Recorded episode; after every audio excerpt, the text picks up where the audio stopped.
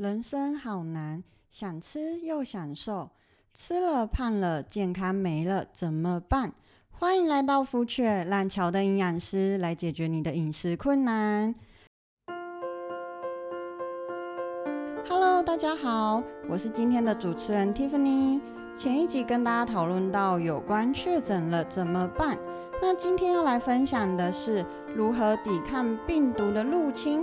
这不但适用于尚未确诊的你，以及确诊过，也要避免反复确诊的风险哦。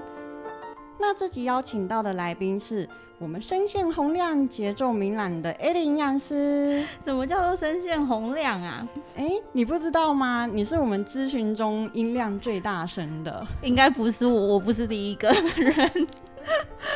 好，那你先跟大家自我介绍一下。好啊，大家好，我是喜欢吃喝玩乐、尝试有趣新鲜事物的 A 零营养师。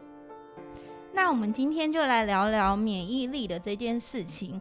那我们人体的免疫系统的话呢，它就像盖房子，它需要三大要素，包括了第一个是需要先挖地基，然后再来的话呢，就是叫建构钢筋，最后的话是灌水泥的这个部分。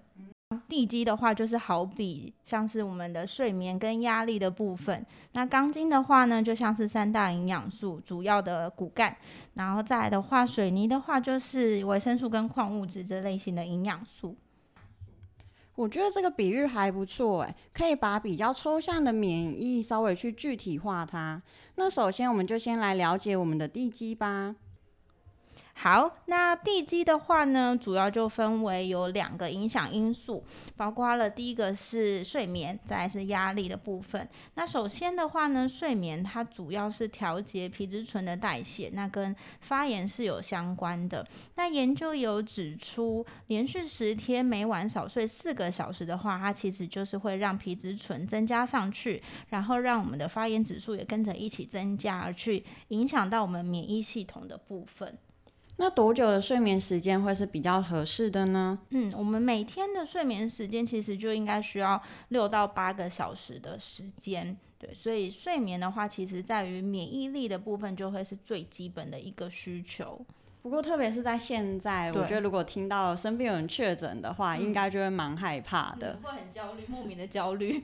我就记得前阵子你有跟我分享到，你有亲戚确诊，然后结果你妈妈对她，我妈听到之后就整个很紧张，然后晚上的话呢，整个就是大失眠，彻夜未眠，对，睡不着，然后隔天醒来的时候就发现自己烧瞎很严重，然后就很很担心自己是确诊了，对对对，但其实根本就没有，没错。所以就是你看，睡一天没没有睡好，就 变这样子。所以睡眠品质是非常重要的这件事。而且我觉得，其实无形中心理的压力也会去增加。那这是不是也会影响到我们的免疫呢？嗯，没错。因为压力增加的话，它其实会让身体的可体松去分泌。那分泌这个物质的话，它就去影响到免疫系统，去抑制它的运作啦。所以，我们嗯人每个人的话，我觉得遇到这件事情，其实我们就需要培养一个合适的舒压方式，然后不要太焦虑，不然它就会无形当中又会去影响到你的睡眠品质，嗯、就会变成是恶性循环了。对对，对，好，那所以这就是我们的地基。把这个地基盖完之后呢，其实接着就是我们的钢筋，也就是三大营养素，又分别是指哪三大呢？好，指的是碳水化合物。蛋白质，然后最后一个是脂肪的部分。那首先就会是钢筋，它在建构的过程当中，我们需要它是一个呃对称，然后均衡的这件事情，才会去让你的房子是可以稳固的，不会歪斜，到后面可能有可能就会倒塌的这件事情。那如果我们平常生活中的饮食会影响到钢筋动摇的原因，有可能哪一些呢？好。呃，影响的原因有可能像是蛮多人他就不吃早餐的这个习惯，睡到饱，对，特别是 周末起来就哦中午，中午对，或是可能早上很赶的时候，他就想说那先不要吃，那就来不及吃早餐的这件事，那无形当中我们营养素其实就很容易是不均衡或是摄取不足的这件事情。在其实我觉得好像高蛋白饮食也蛮热门的，对，蛮夯的，就是大家会倾向就是。觉得吃碳水很胖啊的这件事，或是或是他可能觉得吃肉比较好，所以就是高蛋白跟低碳水。那我有遇到有些人，他其实是很喜欢吃碳水的，嗯、所以就会是他就变成高碳水跟低蛋白的这种类型。那这些的营养的饮食习惯其实都会像是没有那么均衡，那就会影响到我们钢筋的这个。结构，嗯哼哼，所以我们的三大营养素的均衡摄取也是很重要的。那接着就是我们的内部的水泥，也就是我们的维生素和矿物质，也是不能够忽视的。维生素、矿物质的，它就会是我们身体的一个水泥的原料。那水泥的话呢，它主要是建构整个墙壁的来源啦。所以我们在于免疫力要怎么去灌出稳固的这些墙壁，阻挡外来的病毒，也是一大学问。所以我觉得我们今天节目的开头，主要是想先让大家了解，支持免疫的要素是足够的睡眠、适时的舒压和均衡的饮食。特别是容易摄取不足的维生素和矿物质。那到底维生素和矿物质对我们的免疫有多大的帮助呢？现在就带着大家进入到免疫系统来一探究竟吧。好，那免疫系统来讲的话呢，它是有好几道关卡来保护我们的。那会从外到内，那就会让我想到。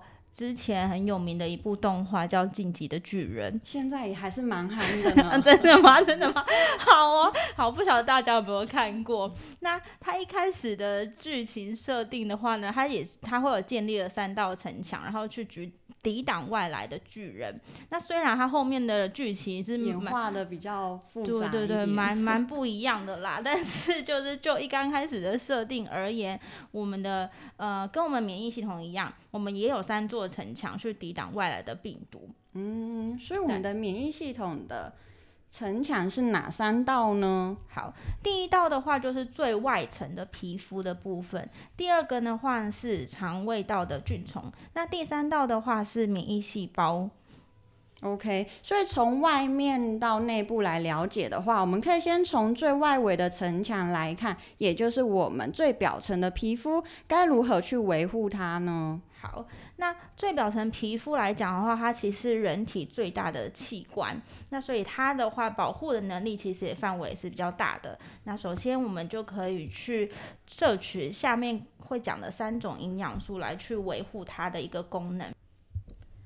第一个维生素 A，它主要有维持黏膜的完整性。那我们的食物当中的话，去可以从红萝卜或圣女番茄这种类型的食物摄取，就是比较偏向橘红色的蔬果类。嗯，没错。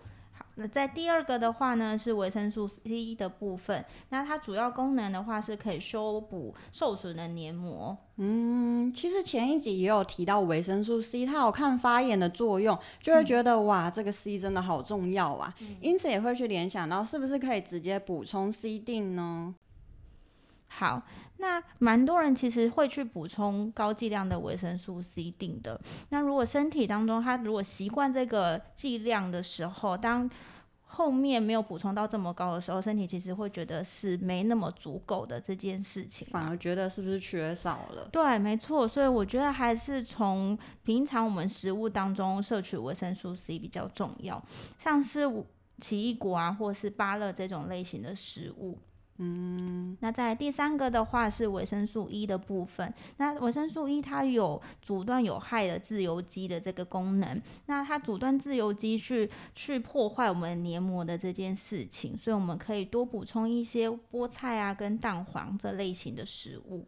好的，那这样就是我们的第一道皮肤的一个保护的营养素来源。再来进入到我们的第二个城墙，也堪称是我们免疫系统的枢纽哦。好，它会是免疫系统枢纽，主要的原因是因为百分之七十的免疫细胞其实都在我们肠道菌丛里面。那肠道菌的话，其实大家都蛮知道有好菌啊跟坏菌这种类型的。那其实还有一种菌，它叫做中间菌。那中间菌其实就可以把它呃理解成是有个墙头草的个性。嗯，那谁的势力比较大就靠拢。对，没错，就是当坏菌如果势力很强大的时候，他就会赶快让自己变成坏菌，跟他们合为一体这样子。然后好菌强壮的时候，他们也会赶快变成好菌。好像蛮不分青红皂白的。没错，对。那所以我觉得这时候应该蛮多人会有个疑问，是说是不是要另外去补充益生菌呢？好，那益生菌来讲的话，其实补充没有不可以，但我觉得其实我们可以去选择一个 CP 值更高的。去让我们的中间菌来去变成好菌的这件事情哦，这样我们可以借由哪些食物去促使这些中间菌变成更好、更多的好菌呢？好，所以主要就是可以让好菌强大的食物。那这食物的话有两种，第一种的话是短链脂肪酸，那第二种的话是果寡糖。那我们先从短链脂肪酸它可以去增加的食物来说，主要的话是。全谷根茎类的马铃薯啊，跟番薯，那豆制品中的黄豆跟黑豆，再再来是蔬菜类里面的红萝卜跟香菇，它们这一些其实都可以变成短链脂肪酸，给好菌做补充使用。好，那再来第二个果寡糖的部分，它其实也是可以延续好菌的生存时间，所以它还是不能够被忽略的。那哪一些食物可以摄取得到它呢？食物中的话，其实可以多摄取洋葱啊、牛蒡这类型的食物，它就可以产生这些果寡糖的部分。对，然后好像有人也会觉得说，哎，好像外面也有买到那一种单纯天然的果寡糖。嗯，没错，外面有在卖那种可以可以就是直接加、直接添加的，但是其实要注意的是，它有没有在额外添加糖的部分。对，因为糖的话，它其实去它会去增加坏菌的一个势力啦，所以其实吃了之后就会变成，哎，你的那个天然的果寡糖是给好菌，然后额外的添加糖是分给坏菌，好像就抵消，没有太大的意义了。对，所以可能要留意一下这一点的部分。嗯哼哼，好，那再来最后抵达到的是我们内部第三道防线，也是我们精英士兵聚集的区域，我们坚强的免疫细胞。好，所以当我们的皮肤跟那个肠胃菌丛可能都被突破了之后，我们就需要这些免疫细胞。那免疫细胞的话呢，它有分为，我们可以把它分成将军跟战士们。那将军的话，主要就会是发号施令的，像是 T 细胞的部分。那战士的话呢，就包括有杀手细胞啊、记忆型跟辅助型 T 细胞这类型的。嗯，那可以借由哪些营养素来提升这些士兵们的战斗力呢？好，我们可以提呃，主要去增加的是锌的部分。那锌的话呢，它是可以活化刚刚讲的战将军，就是 T 细胞的部分，它可以让将军的能力变强。然后在第二个的话，它也可以去让战士们，就是杀手 T 细胞的。功能更健全，嗯、对，没错。所以饮食当中来讲的话，我们就可以去摄取牡蛎啊、肝脏或是鱼肉类型的食物。嗯哼，然后再来是我们的维生素 D，好像也可以增加这部分的功能性哦。对，维生素 D 的话呢，它可以去增加这些战士们接收到指令的一个嗯、呃、敏感程度，所以。呃，我们从平常的饮食当中，可以从黑木耳啊、鲑鱼跟秋刀鱼这类型的食物去摄取。综合以上这两个，我觉得去吃个日料，点个鲑鱼配个定时的。套餐的蛤蜊汤好像还是不错的选择呢。对，这个蛮好的。然后或是可以去吃个海鲜火锅，里面可能会有牡就牡蛎啊，然后鱼肉，然后跟黑木耳这种类型的食物。嗯哼。所以我觉得我们现在讲到这里，就是让听众们可以知道，我们的免疫系统里面建构了三大城墙，可以去抵抗外来的病毒。由外而内来看的话，第一层是我们可以看得到的皮肤，可以借由补充维生素 A、C、E 来维持最基本的守护。再来是第二层的免疫中心，也就是我们的菌虫区域，可以摄取一些全谷根茎类啊、豆类啊，还有洋葱、牛蒡这些蔬菜来增强我们的好菌势力。最后伸出的第三层是免疫细胞战士的聚集之地。需要给予战士补充矿物质锌和维生素 D，我们可以从日料或是一些海鲜火锅摄取得到哦。除了这些营养素能够支持我们的免疫力，大家也要留意可能会造成免疫功能低下的原因。艾莉会有哪一些呢？好，那造成免疫低下也是防疫破口的，其实就是肥胖的这个因素。那有研究有指出，肥胖它确实会下降 T 细胞，就是刚刚说的将军这个角色的活性，那它就会去影响到免疫力的部分。那卫福部也有提出，COVID-19 重症的风险因子就包括有 BMI 大于三十的这个指标。